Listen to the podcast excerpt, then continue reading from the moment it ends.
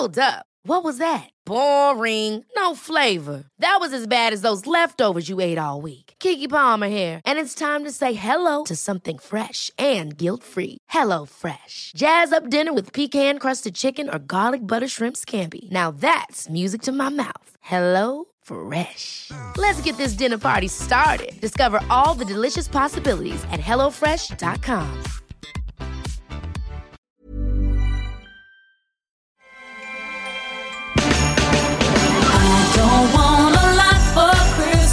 Hola, ¿cómo están? Les saluda su amiga Adriana Delgado de su programa favorito El Dedo en la Llaga. Les quiero enviar mis mejores deseos para esta Navidad y que esté colmado de muchos abrazos, cariño incondicional, unidad familiar, salud, alegría y mucho, mucho amor. Feliz Navidad y un feliz, próspero año.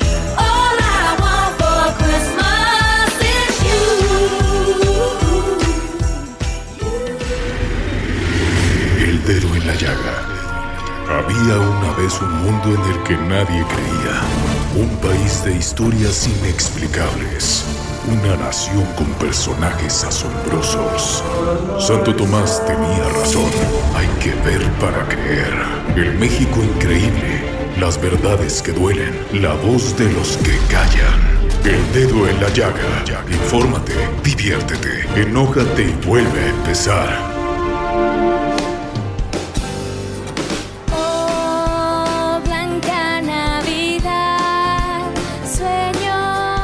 Hola amigos y amigas, gracias por acompañarnos aquí en El Dedo en la Llaga. Yo soy Adriana Delgado Ruiz y le agradezco inmensamente su atención y compañía. Gracias por acompañarnos todos los días, sí, aquí en el Heraldo Media Group, de 4 a 5 de la tarde, sí, de lunes a viernes. Hoy les queremos hablar de las tradiciones navideñas, porque estas fechas son muy especiales para estar en familia, para disfrutar con nuestros seres queridos y sobre todo para disfrutar estas maravillosas tradiciones que tenemos como mexicanos. La cuestión es que muchas veces no entendemos el fondo histórico de las tradiciones navideñas. Por eso, hoy les vamos a compartir la experiencia de una verdadera especialista en estos temas. La antropóloga Amparo de Jesús Rincón nos va a llevar a un recorrido maravilloso por las historias navideñas y los significados de las tradiciones. Bueno, pues cedo los micrófonos a Claudia Juárez, Oscar Sandoval y Claudia Ibet. El dedo en la llaga con Adriana Delgado. Claro que sí, Adri, muchas gracias. Pues amigos del dedo en la llaga, no sé ustedes, pero yo ya estoy lista para mi día favorito del año, la Navidad. Me encanta esta época porque además de reunirnos con las personas que más queremos, comemos cosas deliciosas, pues estas fechas están llenas de muchos significados que no necesariamente entendemos. Si bien la Navidad tiene como significado principal la celebración del nacimiento de Jesús, en México tenemos muchas otras tradiciones y bueno, para eso tenemos aquí en cabina a la coordinadora de arte popular de la Dirección General de Culturas Populares de la Secretaría de Cultura del Gobierno Federal, Amparo de Jesús Rincón. Bienvenida. Muchas gracias, buenas tardes. Y también nos acompaña Claudia Juárez y Oscar Sandoval. Oscar. Un gusto estar aquí hablando de esto. Qué, qué delicia es la Navidad, ¿no? Claro. Por donde lo veas, comes bien, las tradiciones se vuelven a sentir, estás con tu familia. Y fíjate nada más este tema para, para abrir boca. A ver. Claudia. Eh, eh, las tradiciones, en realidad, hay 30 tradiciones mexicanas que inician el 12 de diciembre, que es la fiesta de la Guadalupana, ¿no? Y terminan el 6 de enero con la Epifanía o la llegada de los Reyes Magos. Esto que es el famosísimo Guada- Guadalupe Reyes, ¿no? que, que- que- que a ver cómo nos, nos- nos ha ido este año. Entonces, a partir de esto, em, quisiéramos preguntarle a Amparo em, la historia, es decir, ¿cuándo se celebra por primera vez la Navidad en México? Mira, en México este, sabemos que se celebran por primera vez este, las fiestas, eh, digamos, navideñas desde el siglo XVI. Como sabemos, pues en nuestra historia hay un proceso de conquista este, española que trajo consigo, pues, entre otras cosas, ¿verdad? Muchas prácticas culturales, pero sobre todo las ligadas con la religión católica. Y un elemento que es muy importante, por supuesto, que es el nacimiento del niño Dios. Evidentemente que para las culturas eh, prehispánicas que estaban en ese momento, pues eh, eh, eh, resultaba ser un poco complicado por, eh, pues bueno, por tratarse de una nueva práctica, de algo que no estaba asociado ni estaba de alguna manera pues asociado a estas culturas, ¿no? Aunque hay elementos que pueden, digarse, digamos, es, que podrían estar como relacionados, pero no era una práctica. Entonces, como proceso de, de- conquista, de, colonización, pero sobre todo de evangelización, de que los nuevos pobladores supieran el significado de estas eh, tradiciones, pues fue una práctica difícil, fue muy complicada. Entonces, eh, eh, los las órdenes religiosas que vinieron, pues cada una de manera distinta, sabemos que hubo franciscanos, este, agustinos y dominicos, pues traían estrategias distintas, ¿verdad? Y este no, no, como que no cuajaba muy bien. Entonces, fue Fray Diego de Soria quien tiene la idea, o sea, ya autorizada para celebrar misas de aguinaldo en San Agustina Colman, en el Estado de México, y él obtiene ese permiso este, papal para desarrollar las, este, las famosas posadas, que es un, un novenario previo a el nacimiento del niño Dios. Empiezan el 16, terminan el 24, y estas eh, posadas tuvieron como, eh, digamos, eh, forma de celebrarlas el hecho de nombrar a los peregrinos, ¿no? De hacer sentir al niño Dios en una casa, este, como, si fueran los padres, y de ahí saliera a otra casa, ¿no? Entonces, la primera se celebra el 16 de, de diciembre, se nombra a los custodios de, de la imagen del niño Dios, y de ahí saldrá la Virgen y el niño Dios, eh, digo, perdón, y San José, este, con a otra casa pidiendo una posada para que se pueda desarroll- desarrollar el alumbramiento del niño. Entonces, así este es como digamos lo que tenemos documentado, porque también hay narraciones de otros cronistas que nos hablan de que bueno se celebraban pues misas, pero tenía que ser algo vivencial, algo algo que, que fuera eh, pues vivido por la misma por la misma población justamente por la diversidad de lenguas indígenas que se hablaban y el español pues es una lengua que se implementó. ¿Esto quiere decir que exclusivamente en México celebramos las posadas? Eh, actualmente no. En ese momento sí, y que fue una práctica que se fue extendiendo.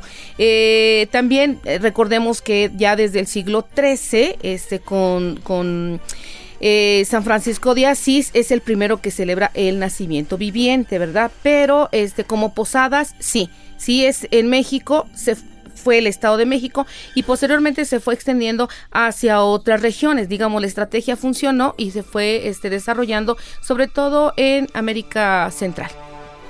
¿Qué hay detrás de los cánticos, eh, Amparo? Porque ahora que está comentando sobre las posadas, pues está esta tradición que un poco ya se está perdiendo. De repente ya nada más es la fiesta, el bailecito, eh, la convivencia. Pero está esta tradición de pedir posada y está este cántico. ¿Cuál es la historia detrás de ello? Bueno, este, pues obviamente la, la, la educación, digamos, no formal, pues tiene que ver con muchas estrategias y entre ellos el canto es muy importante. También recordemos que México, culturalmente hablando, es un, es un país que le gusta mucho la música, que le gusta la danza, que le gusta el baile. Y entonces se crea una, eh, los cantos para pedir posada, justamente que va narrando la historia de los peregrinos, la historia de María, de, de este y José, que salieron de este de sus lugares de origen para censarse y en ese lapso de, de ir de un lugar a otro, pues le, le tocaron la, la, el- el- la labor de parto a la Virgen y entonces pide una posada, ¿no? Entonces nuestro canto es como muy particular porque pues el primero que dice en el nombre del cielo os pido posada, pues no puede andar mi esposa amada. Y el otro le contesta, ¿verdad? Pues aquí no es mesón, sigan adelante, no puedo abrir por no sé algún tunante, ¿no? Entonces, este... Cántale, cántale. Entonces, este, se va narrando. Que es hasta, es hasta eh, interesante el lenguaje, ¿no? Sí. O sea, el vocabulario, lo de tunante. O sea, muchas veces lo cantamos y ni sabemos qué es, ¿no? Y, y qué importante también como ir descifrando esta, estas palabras, ir, ir entendiendo la profundidad de lo que estamos a lo mejor cantando y que muchas veces no entendemos. Y es que, y es que justamente las, las celebraciones en México son mucho más que simples fiestas. Tú lo acabas de decir, a los mexicanos nos gusta el folclore, la música, tenemos una gastronomía impresionantemente extensa, pero justo es lo que decía Claudia, eh, muchas veces hacemos las celebraciones, pero se ha ido perdiendo como el tema cultural, uno no sabe, entonces no sé si también nos podrías ahondar más allá de, de los cánticos, no sé, las piñatas, la flor de Nochebuena, en qué momento se profundiza esta, pues este arraigo de esta, de estas cosas, de estos objetos eh, en las posadas tradicionales. Sí, mira, eh, bueno, México también se caracteriza por ser un país como de símbolos, de, de uso de muchas, eh, de muchas analogías, ¿no? De pronto, entonces, este, y, y, y está también rico en diversas eh, leyendas que van surgiendo, ¿no? Entonces, lo que sí, este, digamos, tenemos documentado es que a la par de la del festejo de las posadas, a este, con esta idea de nombrar a nueve casas que van a recibir la imagen y que iban a ir pasando de un lugar a otro, eh, eh, como, como el nacimiento de Jesucristo o del niño Dios. Este es un acto que va, a traer la unidad, la armonía, este, la alegría familiar. Eh, se acostumbraba que después de terminar, para que también se quedaran y participaran de todo el rito, después de terminar, digamos, como que el rezo, el canto, se acostumbraba que la casa que recibía la, la imagen, pues pudiera dar una serie de, eh, pues, de premios para los que participaban, ¿verdad? Entonces se acostumbraba, pues, a partir la piñata. La piñata, que si bien es cierto, no es completamente mexicana porque sus orígenes se encuentran en China, pero en México se le dio un, un, un simbolismo particular, ¿verdad? Este, sabemos que es una estrella originalmente de siete picos que representa los siete pecados capitales y que ¡Ájale! sí, este, y que, y que el, el niño o, o la persona que lo rompa tiene que ir con los ojos vendados, que se le da vueltas, ¿verdad? Y se le indica dónde golpear, un poco para destruir esos pecados y como premio pues hay algo dentro, ¿verdad? Es la fe ciega la que nos conduce, se rompe la, la piñata y los dulces, las jícamas, los cacahuates, todo pues es nuestro, nuestra recompensa por haber participado. Por eso se canta no quiero, no quiero plata, yo lo que quiero es romper la piñata. Es decir, sí está relacionado con esto. Sí, claro, por supuesto. Ay, háblanos de esa canción que todos hemos cantado muy, muy efusivamente, ¿no? Sí, bueno, también era un poco este ver este tipo de, de elementos, porque hay que tomar en cuenta que el- la, la Navidad también este, está asociada con el fin del año. O termina nuestro, nuestro año. De hecho, en, en el México prehispánico, si vemos la piedra del sol, el calendario maya, pues estamos en la época invernal, una época donde no hay productos, ya no hay cosecha. La tierra tiene que descansar y este, esperar el siguiente ciclo para que pueda dar sus frutos. Entonces, este, el ciclo agrícola es muy interesante porque abre con ofrenda y cierra con ofrenda. Y en esos, en esa época donde de sequía, pues también hay, es época de agradecer, ¿no? Entonces, de hecho, del canto, este, decía que, este, ándale, Juana, no te dilates con la canasta de los cacahuates o la piñata tiene. ¿Por qué esa, con- por qué esa frase?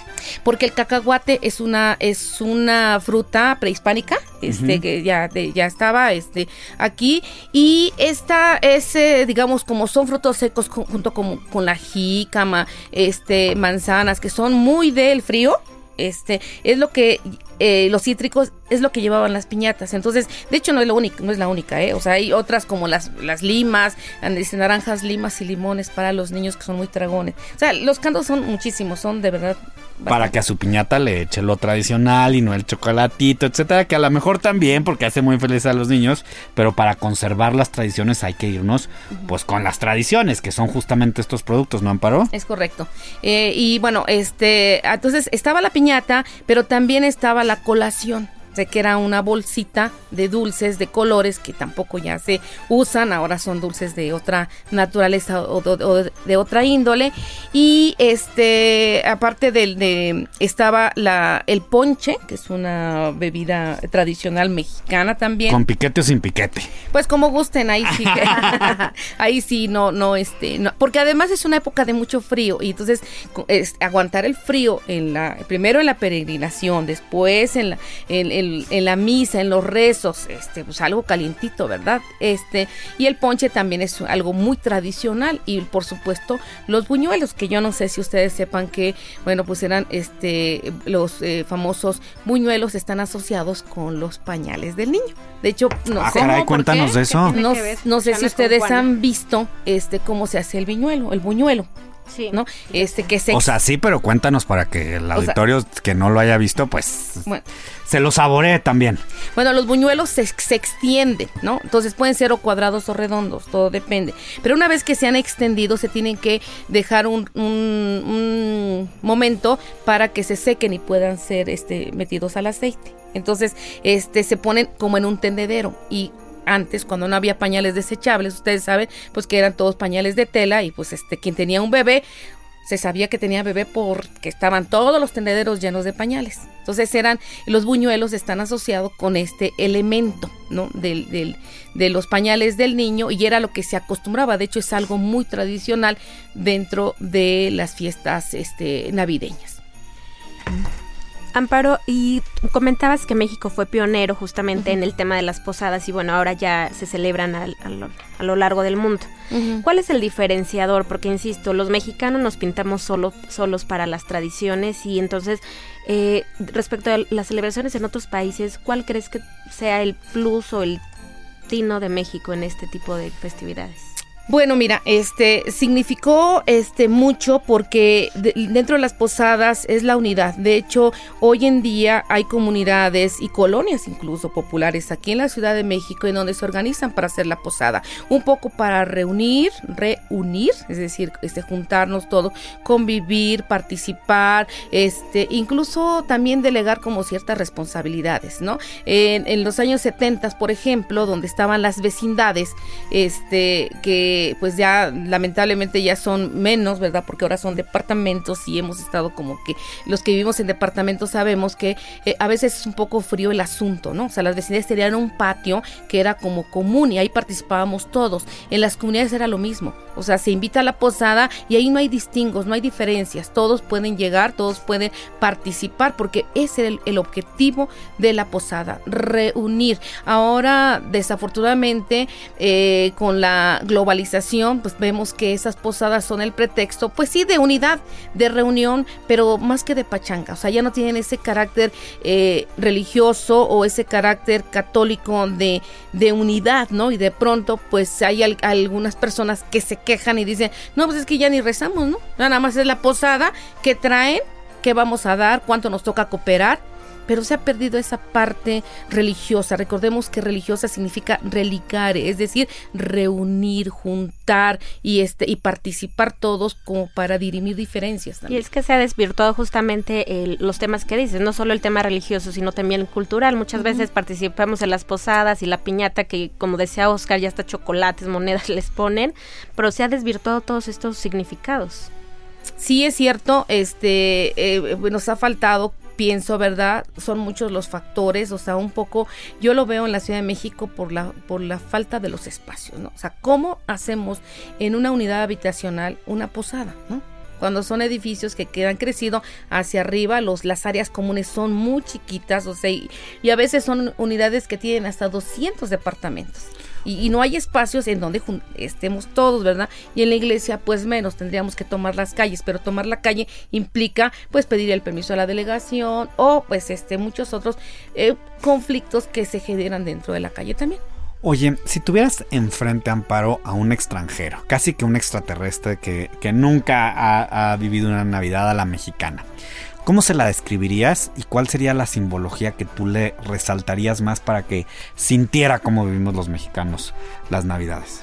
Bueno, una fiesta mexicana siempre, siempre será una fiesta que, que llame la atención, una fiesta que, que atrae eh, y este por no solamente por la música, por la comida, sino por la unidad, ¿no? Entonces, si yo tendría que decirle a alguien que venga a una a una posada, pues le, le- pues voy a le diría que viniera a participar en la convivencia decembrina, en donde pues vamos a tener una piñata, este vamos a tener eh, la, la este pues un, un rezo o unos cantos, unos cánticos para que este participen, pero sobre todo que convivan, ¿no? Que estén con nosotros y que sepan el carácter que a pesar de todo se mantiene de unidad mexicana, de este de compañerismo, de solidaridad, pero sobre todo de disfrute, que, que finalmente ese es el objetivo de una fiesta, el disfrutar. Asistimos pues porque vamos a ir a convivir y contentos, ¿verdad? Porque si uno va con sus caras largas, pues mejor que no vaya, no vaya, ¿no? No, no, ya, y a compartir.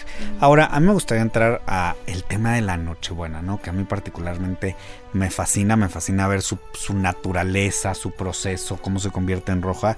¿Por qué no nos platicas por qué es tan importante para la Navidad mexicana la Nochebuena? Mira, hay una leyenda que dice que este eh, cuando los este frailes em- eh, querían que se festejara al niño Dios este y que se llevara un presente, ¿verdad? Porque sí también hay un presente, ¿verdad? Un poco la cuestión del regalo. El niño estaba muy triste y llorando diciendo que no tenía que regalarle. Entonces, este se le, se le aparece una una de las este, deidades prehispánicas, la diosa de las flores, que es Xochitl, y este le, le regala unas flores y les dice ten para que se las lleves, ¿no? De hecho, la, la flor de Nochebuena eh, fue, este, aparece solamente en estas fechas de frío y las flores son los botoncitos amarillos, ¿verdad? Porque la hoja, la hoja son hojas que se vuelven rojas. Entonces, este, es bautizada o es conocida como Xochitl, ¿no? Que es flor A ver otra vez. Xochitl, que Ay, es flor roja. qué y, bonito. ujú, y entonces, este, el niño efectivamente llega con las flores, se las presenta al niño y se convierte entonces en la flor representativa de la Navidad. Y como eh, se le, le llevó el día del nacimiento de- de- del niño Dios, este se le conoce como la flor de Nochebuena, porque ocurrió el 24. ¿no? Estamos platicando con la coordinadora de arte popular de la Dirección General de Culturas Populares de la Secretaría de Cultura del Gobierno Federal. Ella es Amparo de Jesús Rincón y estamos platicando precisamente sobre todas las tradiciones y toda la simbología que está detrás de la Navidad. Entonces, eh, continuaba con la, con la narración de las De Nochebuenas. las Nochebuenas. Entonces, bueno, es una, una, una flor que pues ahora es un regalo de México para el mundo, ¿verdad? Que un este un virrey se la este se la este encontró y él la internacionalizó. Entonces es una flor que ya es muy representativa, pero es originaria de México. ¿sí? Y qué regalo y qué flor, ¿eh? Sí, por supuesto, por supuesto, aunque ahora ya hay este amarillas y algunas otras modificadas, pero es evidentemente una flor. este, Oye, a ver, hay otro tema que los mexicanos hemos adoptado, que es el árbol de Navidad, pero no entiendo yo, tú ya nos dirás, que no es tan mexicano, ¿no? Que tiene otros, otros, otros elementos. ¿Por qué no nos hablas de eso y cómo es que los mexicanos, de ser así, lo adoptamos? Bueno, este, mira, este, la, la, el árbol de, de Navidad, pues encontramos, eh, hay que ver, hay que entender también que México es un país que ha recibido a muchísimos migrantes. De hecho, es un país que ha sido tan generoso que han venido, pues, diversas, este, diversos extranjeros aquí. Entonces, esta tradición es, este, fundamentalmente europea, que llega, este, primeramente a Estados Unidos y en Estados Unidos, pues, bueno, pasó aquí. También tenemos referencias de que, este, eh, algunos europeos, este, lo, lo pusieron como se celebraba en Europa, pero ¿cómo se populariza? Se va a popularizar, pues, por una importante industria refresquera que hay, este, y que es el que, este, impone aquí el, el árbol de Navidad. De Sí. plano así, de plano, no hay otra, no hay otro tema. Eh, sí sabemos que, que después de, de, de la eh, Primera Guerra Mundial, en, eh, justamente en, en el periodo entre guerras, hay europeos y ellos decían, pues bueno, vamos a hacer este una, una, un arbolito de, de, Navidad, pero no se había popularizado. Fíjate que yo le seguí el, el rastro y hay una, hay, en Veracruz, por ejemplo, hay una canción que se llama La Rama Navideña. Entonces es una rama que este... Ahí te hablan, Adriana, que de Veracruz, ¿eh? Hay una rama que la adornan con dulces, este, que la adornan con, con, con algunos elementos y van los niños este, cargando su ramita y de hecho este cantan, ¿verdad? Si ya llegó la rama, ¿no? Este, eh, pidiendo posada, no me acuerdo cómo va, la verdad es que no, no, no, no sé mucho la, la letra de la rama, Ya pero te íbamos a decir que nos cante, que Sí. nos cante. Ahorita a lo mejor nuestros amigos de Veracruz nos mandan un WhatsApp y nos mandan ahí la, la letra de la canción. Exacto. Sí, bueno, este se va pidiendo y bueno, ya después le dicen, ya se va a la rama muy agradecida porque en esta casa fue bienvenida o ya se va a la rama muy este eh, desagradecida porque en esta casa no le dieron nada, por ejemplo, ¿no? Entonces, este hay como ciertos elementos, pero mira, fíjate que hay una película de Pedro Infante, este Ay, ay, ay, ahí salió lo mexicano, ¿eh? mexicano, claro. Este, en donde, en donde, bueno, es el, este, con Silvia Pinal, pero, ay, ¿cómo se llama esta? En donde, este, ella Ya es sé un cuál es, es la del inocente. Ándale, creo que Esa es sí, de mis sí, sí. favoritas. Bueno, es, Ay, le salió, le salió Sí, del alma Es esa la del inocente con Silvia. Pinal y, y Sí. Pedro Infante, ¿no? Que ella es de una familia de alcurnia Ándale, y sí. ella tiene como hay mucho este poderío familiar y él es mecánico y pues bueno, a ella se le descompone el coche y ya Bueno, sabrán qué pasó. Cuando llega, pero cuando llegan a su casa, eso es interesante. Cuando llegan a su casa, él- ella quiere poner un árbol y no hay árbol. En realidad es como, como una rama y que está poniéndole escarcha, está que poniéndole poner este eh, esferitas. Entonces, para entonces no estaba tan popularizado, ¿no? Este, y se populariza más en las zonas urbanas eh, o en las grandes metrópolis como la Ciudad de México y demás que en las este en, en las zonas rurales. De hecho, hoy puedo decirte con toda certeza que no en todos los lugares se pone árbol de Navidad. Como por ejemplo, donde de plano no ponen árbol. Mira, en el estado de Chiapas, que es un poco este donde es más está es participado, se pone el nacimiento y este y en las casas, bueno, también la, la cena navideña no es así como que sea este muy muy muy difundida, pero en el estado de Chiapas en algunas comunidades no ponen, no ponen este ningún árbol navideño, también en Oaxaca no ponen este en, en todas las comunidades, ¿no? Y bueno, hablando también de ramas, estaba eh, leyendo que hay una eh, tradición que no es precisamente mexicana, pero que es muy interesante y muy romántica. Oscar tiene cara de romántico y seguro esta, esta le va Ay, ay, ay, ay, ay, a ver, échala, muérdago. échala, échala. El muérdago, que bueno, ahorita Amparo nos podría ampliar un poquito más la información, pero a mí algo que me llamó mucho la atención es que se trata de una rama que en donde la tradición es pararse debajo de esta, del muérdago, y besar a la persona que se tiene enfrente, y esto simboliza un buen augurio. Pero ¿qué te parece si nos respondes después del corte para que nuestros amigos se queden aquí con nosotros en el dedo en la llaga? Regresamos contigo, Adri. Yo soy Adriana Delgado y me escuchas a través del Heraldo Radio aquí en El Dedo en la Llaga y nos vamos con una felicitación para el Dedo en la Llaga por la Navidad. En esta época nos unimos para celebrar, para abrazar a nuestros familiares y amigos, para demostrarles amor, cariño y solidaridad. Es momento de disfrutar, divertirnos y gozar. Quiero desearles al auditorio del Dedo en la Llaga y Heraldo Media Group que esta Navidad Dios ilumine su hogar y lo cubra de amor, bienestar y optimismo. Y que el año 2020 no les falte salud, trabajo, prosperidad y que además esté lleno de muchos logros y éxitos. Estoy convencida que el 2020 será un año trascendental y sin importar cuál sea el papel de cada uno de nosotros, los invito a poner nuestro granito de arena para que nuestro país sea un lugar mejor donde vivir. Les envío un fuerte abrazo, su amiga Rocío Barrera Vadillo, diputada federal, presidenta de la Comisión de Gobernación y Población. Sigue a Adriana Delgado a través de su cuenta de Twitter, arroba Adri Delgado Ruiz. Además, te invitamos a enviar tus opiniones y comentarios en texto o por mensaje de audio a través de WhatsApp al 5525 44 33 34. Y si quieres escuchar el dedo en la llaga de El Heraldo Radio en cualquier momento y donde quiera que te encuentres, descarga el podcast disponible en Spotify y iTunes.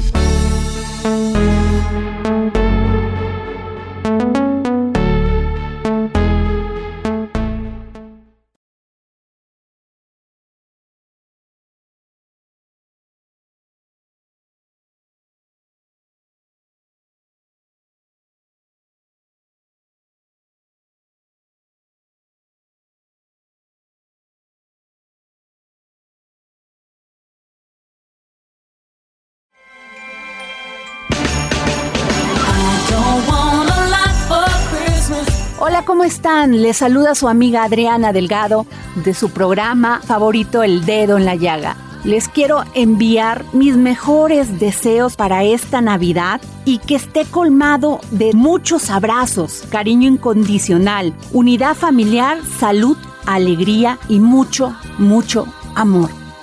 Feliz Navidad y un feliz, próspero año.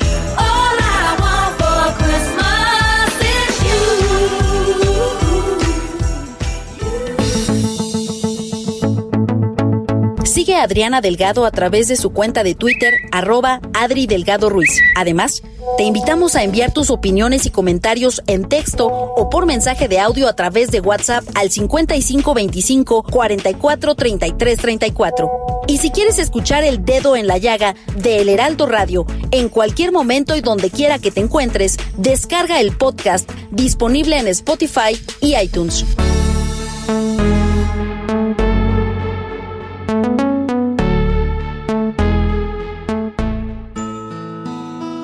Por favor, cierren los ojos.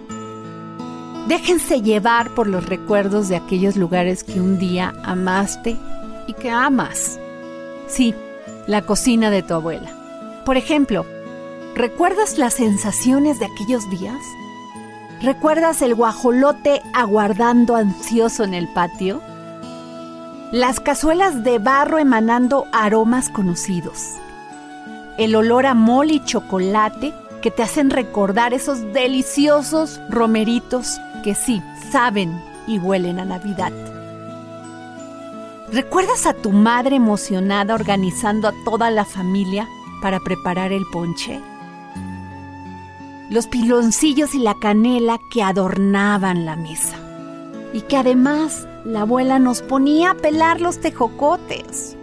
Y que los mayores cortaban con afilados cuchillos las cañas para darle sabor a esa deliciosa bebida tradicional mexicana.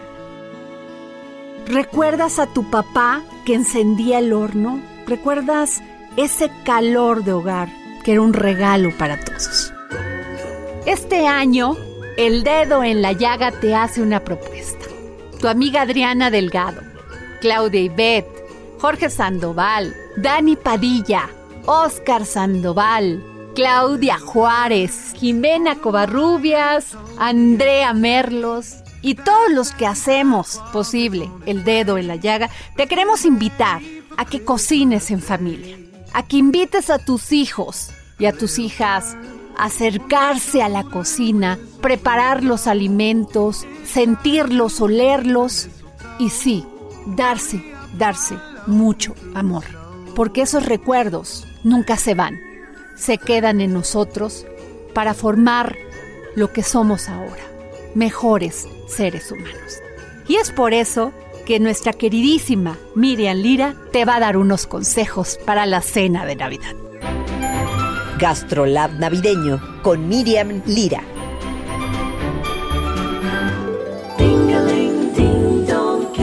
Muchas gracias Adri y estoy muy contenta de saludar a todo el auditorio del Heraldo de México y hoy les traigo una receta riquísima de pavo navideño para que la hagamos en esta Nochebuena.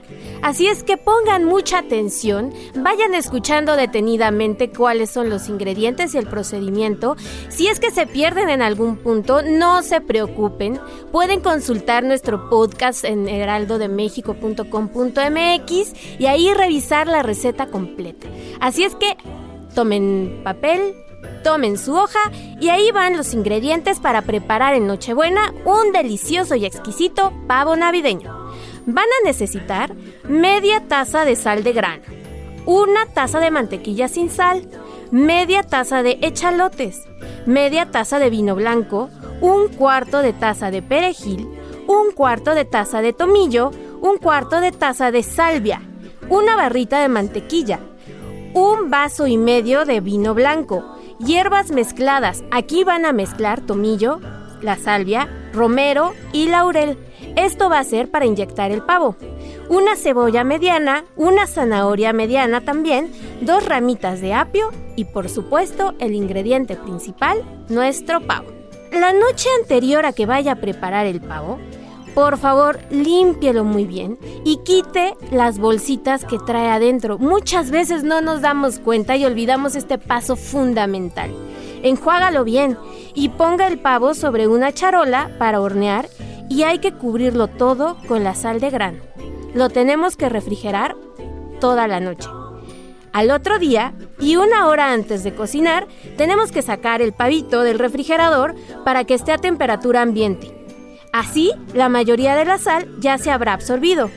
Tenemos que precalentar el horno a 220 grados y preparar la barrita de mantequilla con las hierbas. Cocina los echalotes con las hierbas finamente picadas y hay que ponerlos en la batidora con la mantequilla. Pon la mantequilla con las hierbitas por todo el pavo, que quede bien cubierto para que agarre todavía un sabor más delicioso. En una ollita tienes que derretir la mantequilla sin sal y agregar media taza del vino blanco y ponerle más hierbas. Deja que se derrita y revuelve todo perfectamente. Tienes que pasar por un colador y así empezar a inyectar todo el pavo con el líquido. Este es un tip que les voy a dar. Es mejor hacerlo con un solo agujero, porque si empezamos a inyectar el pavo por todos lados, los sabores y todo lo que estamos inyectando se va a ir saliendo. Entonces hagan pocos agujeros en su pavo, por favor. Para hacer el relleno, vamos a cortar la cebolla, la zanahoria y el apio en trocitos. Lo vamos a poner dentro del pavo y vamos a amarrar las piernas con un hilo de cocinar. También tienes que poner el papel de aluminio sobre la rejilla de la charola del pavo para que éste se hornee y agarre un colorcito que cause envidia a todos sus invitados. Tienes que poner también el pavo con la pechuga hacia abajo. Muchas veces la ponemos hacia arriba y no se cocina tan bien. Y lo metes al horno por 30 minutos. Después vamos a sacar el pavo y vamos a poner una taza de agüita encima. Esto para que se empiece a cocinar de mejor manera. Y lo vamos a volver a meter por 30 minutos al horno. Le vamos a ir dando la vuelta al pavo con cuidado y vamos a ir bajando la temperatura poco a poco hasta que llegue a los 160 grados. Y tengan mucho cuidado porque a partir de ahora cada 15 minutos vamos a ir bañando al pavo con sus jugos y cocinando hasta que la temperatura interna registre 75 grados más o menos y vamos a tomar más papel aluminio y lo vamos a cubrir en su totalidad y lo vamos a dejar reposar por 30-45 minutos. Esto es muy importante y esta es la clave, dejarlo reposar para evitar que se salgan todos los jugos. Así es que no sean impacientes, quien les vaya a ayudar a hacer la cena, que tengan paciencia, platiquen, tomen mientras una tacita o un pasito de vino y disfruten el proceso también. Es opcional hacer una salsita para el pavo, entonces pueden tomar todos los jugos que vayan saliendo y que vaya soltando el pavo y ponerlos en una cacerola junto con una taza de vino blanco. Dejar que se cocinen hasta que se reduzca hasta la mitad y esto se puede ir espesando con un poco de mantequilla, con harina o hasta con maicena. Así es que amigos, para esta Nochebuena tendrán un pavo delicioso que disfrutar en compañía de todos sus seres queridos. Amigos, yo soy Miriam Lira y de parte de todo el equipo que hacemos GastroLab, les deseo una Nochebuena fenomenal. Que la pasen en compañía de sus seres queridos, que cenen delicioso, que abran todos los regalos, pero por supuesto que generen compañías inolvidables y recuerdos memorables para empezar el nuevo año. El dedo en la llaga con Adriana Delgado. Regresamos aquí al dedo en la llaga, estamos platicando con la coordinadora de arte popular de la Dirección General de Culturas Populares de la Secretaría de Cultura del Gobierno Federal. Ella es Amparo de Jesús Rincón y bueno, estamos eh, hablando precisamente de todos los significados que hay detrás eh, del muérdago, de la Nochebuena, de muy las mexicana. Eh, ¿Cuáles serían los elementos que no podrían faltar en mi casa como elementos decorativos y obviamente la simbología que eso representa? Bueno, mira, pues por supuesto, pues eh, el nacimiento, este, sé que es, o sea, vamos a festejar una fiesta sin el, el festejado, ¿no? O sea, es como decirnos, no, no ponemos un nacimiento, ¿no? Y que para eso México se pinta solo, porque hay de verdad unas escenografías impresionantes y hay toda una producción artesanal en torno al nacimiento. De hecho, este, instituciones como FONAR promueven la, este, el concurso de nacimientos en donde los artesanos hacen gala de esa imaginación y hacen nacimientos de de madera, de tela, de, de, de- fibras vegetales, de todo y de los tamaños que quieras, ¿verdad? Este, hay algunos que son como monumentales y hay otros que son pequeñitos, o sea que tampoco es un pretexto, no necesitamos mucho espacio para poner un nacimiento. Y este, eso es eh, indudablemente, digamos, lo, lo primordial y en torno a ello, pues todo lo, lo, lo que hay a su alrededor, un poco pues hacer una posada y si no la posada porque luego no nos permite, pues por lo menos hacer un rezo, o sea, el rezo no nos hace ni, ni católicos ni fervientes adoradores de una este, religión, simplemente es para eh, hacer honor a la, a la palabra religión o religiari que significa reunir, este, juntar, estar este, presentes y sobre todo para la convivencia, ¿no? Eh, por supuesto, la, la, para el 24, obviamente, pues es la cena, ¿verdad? Que no necesariamente tiene que ser, bueno, le llaman pavo, pero es este el guajolote. Recordemos que es otra de las aportaciones de México al mundo. Ya había ese guacholote o guajolote que es este eh, de, de donde proviene esta. Hablas muy bonito cuando haces las pronunciaciones, eso hay que decirlo, ¿eh? Sí, Ay, muchas gracias. Bueno, esto es el este comer, ¿no? El este o lo que haya, porque tampoco es de que sea obligatorio, ¿no? Pero este y ah, el ponche, por supuesto, una bebida que es muy mexicana, que es el ponche, en el cual obviamente tenemos este el, el, pues los todos los componentes, ¿no? Que se A eso voy, a eso voy. El ponche tiene muchos elementos que son también muy mexicanos y que según entiendo, ya nos dirás tú, eh, también tiene su simbología, ¿no? Sí, por supuesto. Bueno, mira, es un té, un té caliente que además de que nos brinda calor, pues nos puede ser un antigripal, ¿no? O sea, ahora que se ha puesto muy de moda también la cuestión de lo, este, de, de lo naturista, pues el, el mejor antigripal que conocemos es el ponche, ¿no? Y Porque ¿qué lleva? Llega caña, lleva cítricos, ¿no? bueno de entrada pues este es caña de azúcar y canela que es lo que le da el color puede llevar jamaica tejocotes manzana este y, y, eh, frutas como de temporada de pronto no o sea todo lo que hay este hay que acostumbra ponerle jícama por ejemplo este las ensaladas también las ensaladas de, de jícama de betabel este de zanahoria pues que son ricas en vitamina C este obviamente em, eh, dentro de la comida pues está la cena, está el ponche, los buñuelos, ¿verdad? Que si no se sabe cómo, cómo se hace es muy fácil, o sea, es una mezcla de harina con... con eh, Eso dices, eso dices porque a ti te han de quedar muy buenos, pero a mí se me su- suena complicado, ¿eh? No, pues en realidad es una mezcla de harina con poquita sal y con agua. Por eso se tiene que dejar de secar. O sea, desde ya, haces la masa y este la dejas reposar un ratito un poco para que una vez que ha inflado se parten los, los trocitos, los extiendes y este y los dejas secar para que se metan al aceite. ¿no? Oye, pero después de que nos dijo mis Claudias, este, que, que, que simbolizaban el pañal, híjole, ya, ya, ya no sé si se me antoja antoja tanto. Bueno, pues o sea, o sea, es que es que la vida también es como muy importante, ¿no? O sea, cuando uno ve a un a un bebé y más si es tu hijo, pues dices, "No, o sea, qué maravilla, ¿no? O sea, te lo comes a besos, ¿no? Entonces, este, y además pues bueno, es, es algo eh, tan natural, ¿no? O sea, este los niños eh, tienen que ser cambiados de, de pañal constantemente y si hay que darle un regalo pues al niño Dios, pues que sea este, que sea esto, ¿no? O sea, ¿qué regalamos en los baby shower? Ahora, pues pañales, ¿no? Es lo más Sí. que se usa, ¿no? Entonces, pues es un regalito, ¿no? Hacerlo y después como comerlo. Recordemos que es el niño Dios, ¿verdad? No es el niño este, eh, este común y corriente estamos festejando, ¿no? Entonces, bueno, está esto. Hay, hay ponches de, eh, de diversos, eh, según las regiones, hay ponches distintos. Por ejemplo, en el estado de Chiapas se hace un ponche de piña. Ay, que qué rico. que- y que además se, se- es un es una este es un té, digamos de, de piña con, con azúcar y canela y una esencia que le llama bueno, una plantita que es clavo que le da un toque especial y cuando se sirve se pone un pedazo de pan que es el marquesote, el cual se infla y entonces con eso se to- y a ese le pones el piquete, ¿verdad? Con piquete para la, para los adultos y sin piquete para los niños. Oye, ¿y cuál es el, el piquete que es tradicional? Porque luego aquí nos desvariamos y le echamos ahí lo, a veces hasta lo que encontramos.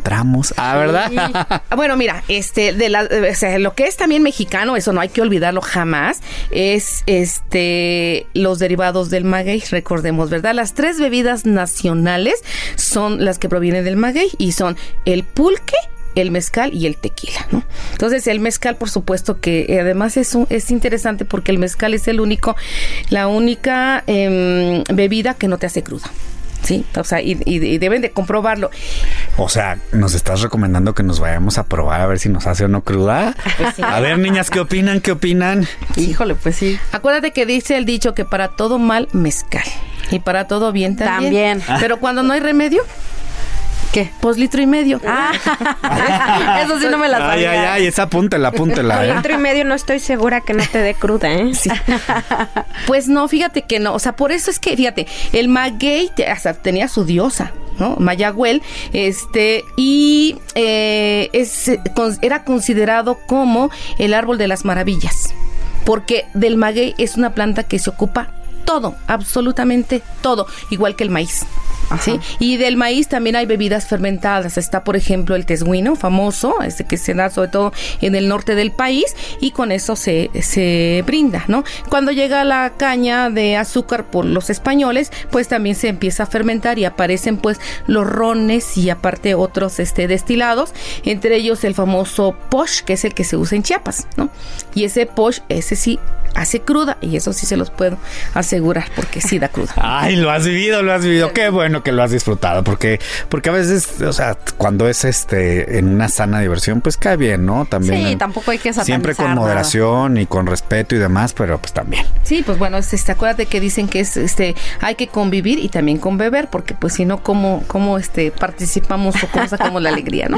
Pues estamos platicando con la antropóloga Amparo de Jesús Rincón, aquí en El Dedo en la Llaga, eh, quien es colaboradora de la Secretaría de Cultura del Gobierno Federal. Y bueno, estamos entendiendo todos los significados y toda la historia que hay detrás de estos simbolismos eh, en la época navideña.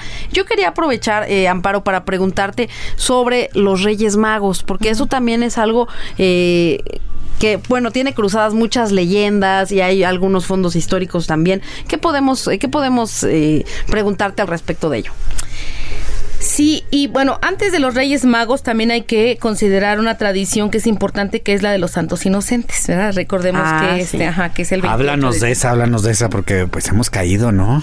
Sí, fíjate que se ha, se ha pasado como desapercibida, pero hay muchas comunidades en donde se festeja a los inocentes. O sea, más que más que el regalito para el niño, porque el regalo del 24 es para el niño Dios, pero pero para este después se acostumbraba antes de los Reyes Magos dar regalito para a los inocentes. ¿Y quiénes son inocentes? Pues los niños, ¿no?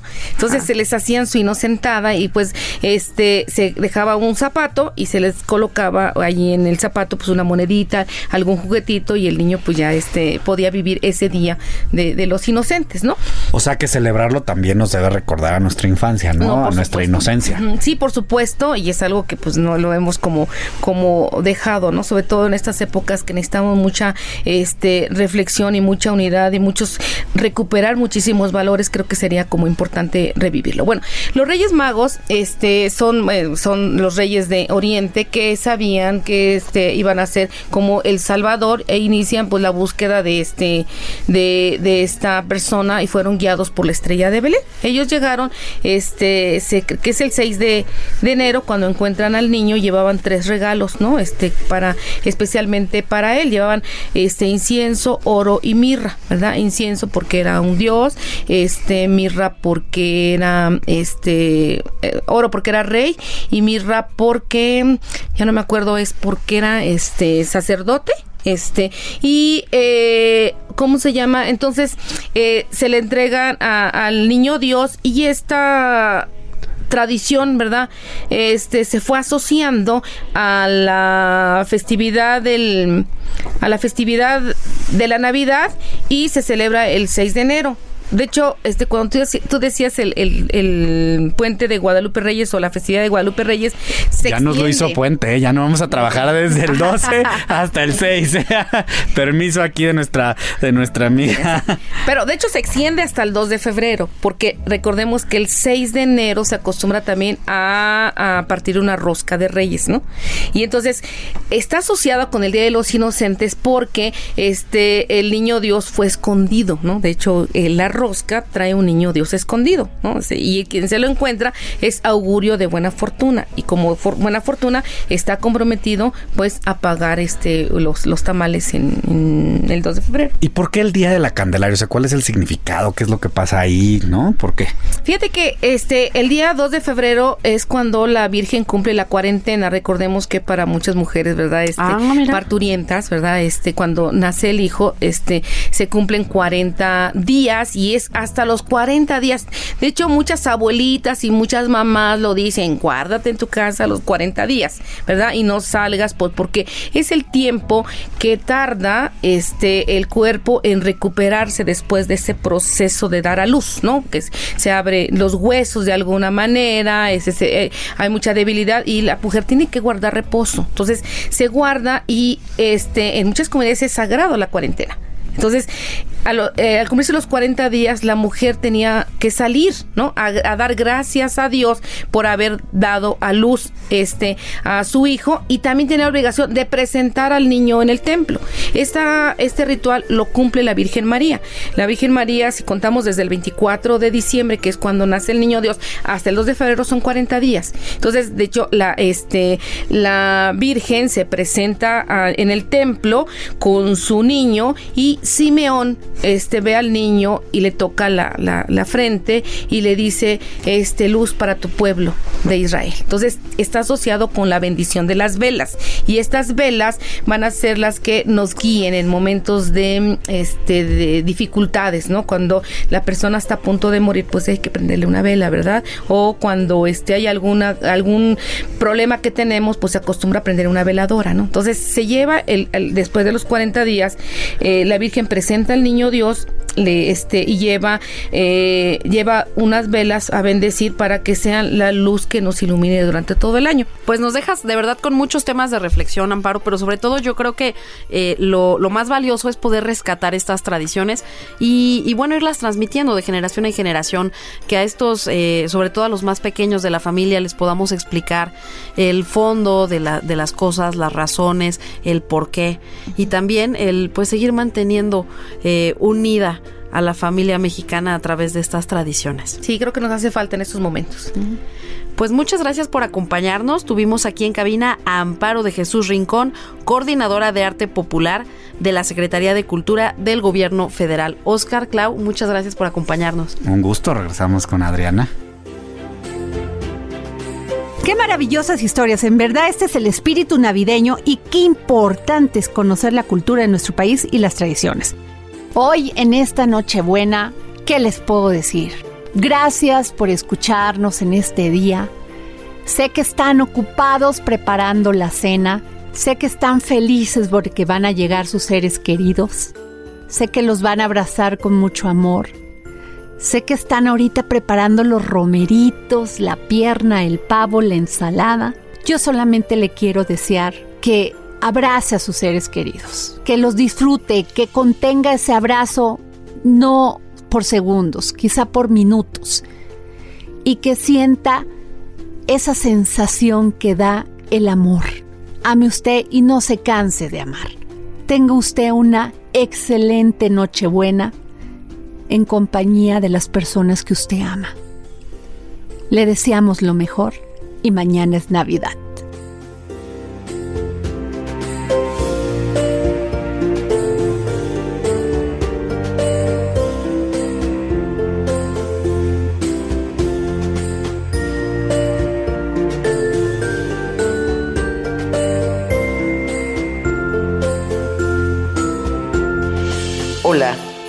Sabina Berman y quiero enviar una felicitación navideña a todos nuestros amigos del Dedo en la Llaga de El Heraldo Radio y en especial a Adriana Delgado, titular de este espacio y amiga querida.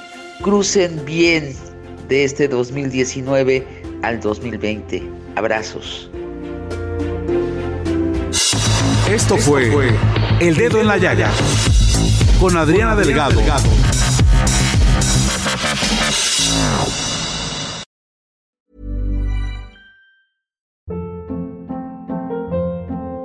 Hold up. What was that? Boring. No flavor. That was as bad as those leftovers you ate all week. Kiki Palmer here, and it's time to say hello to something fresh and guilt-free. Hello Fresh. Jazz up dinner with pecan-crusted chicken or garlic butter shrimp scampi. Now that's music to my mouth. Hello Fresh. Let's get this dinner party started. Discover all the delicious possibilities at hellofresh.com.